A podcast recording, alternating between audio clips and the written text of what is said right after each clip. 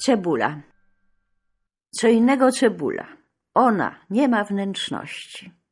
Jest sobą na wskroś cebula do stopnia cebuliczności.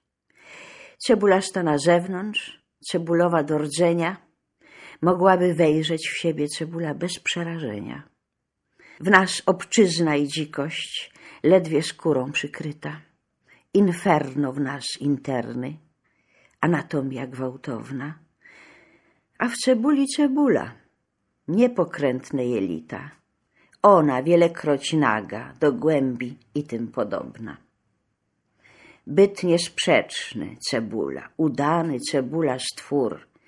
W jednej po prostu druga, w większej mniejsza zawarta, w kolejnej następna, czyli trzecia i czwarta.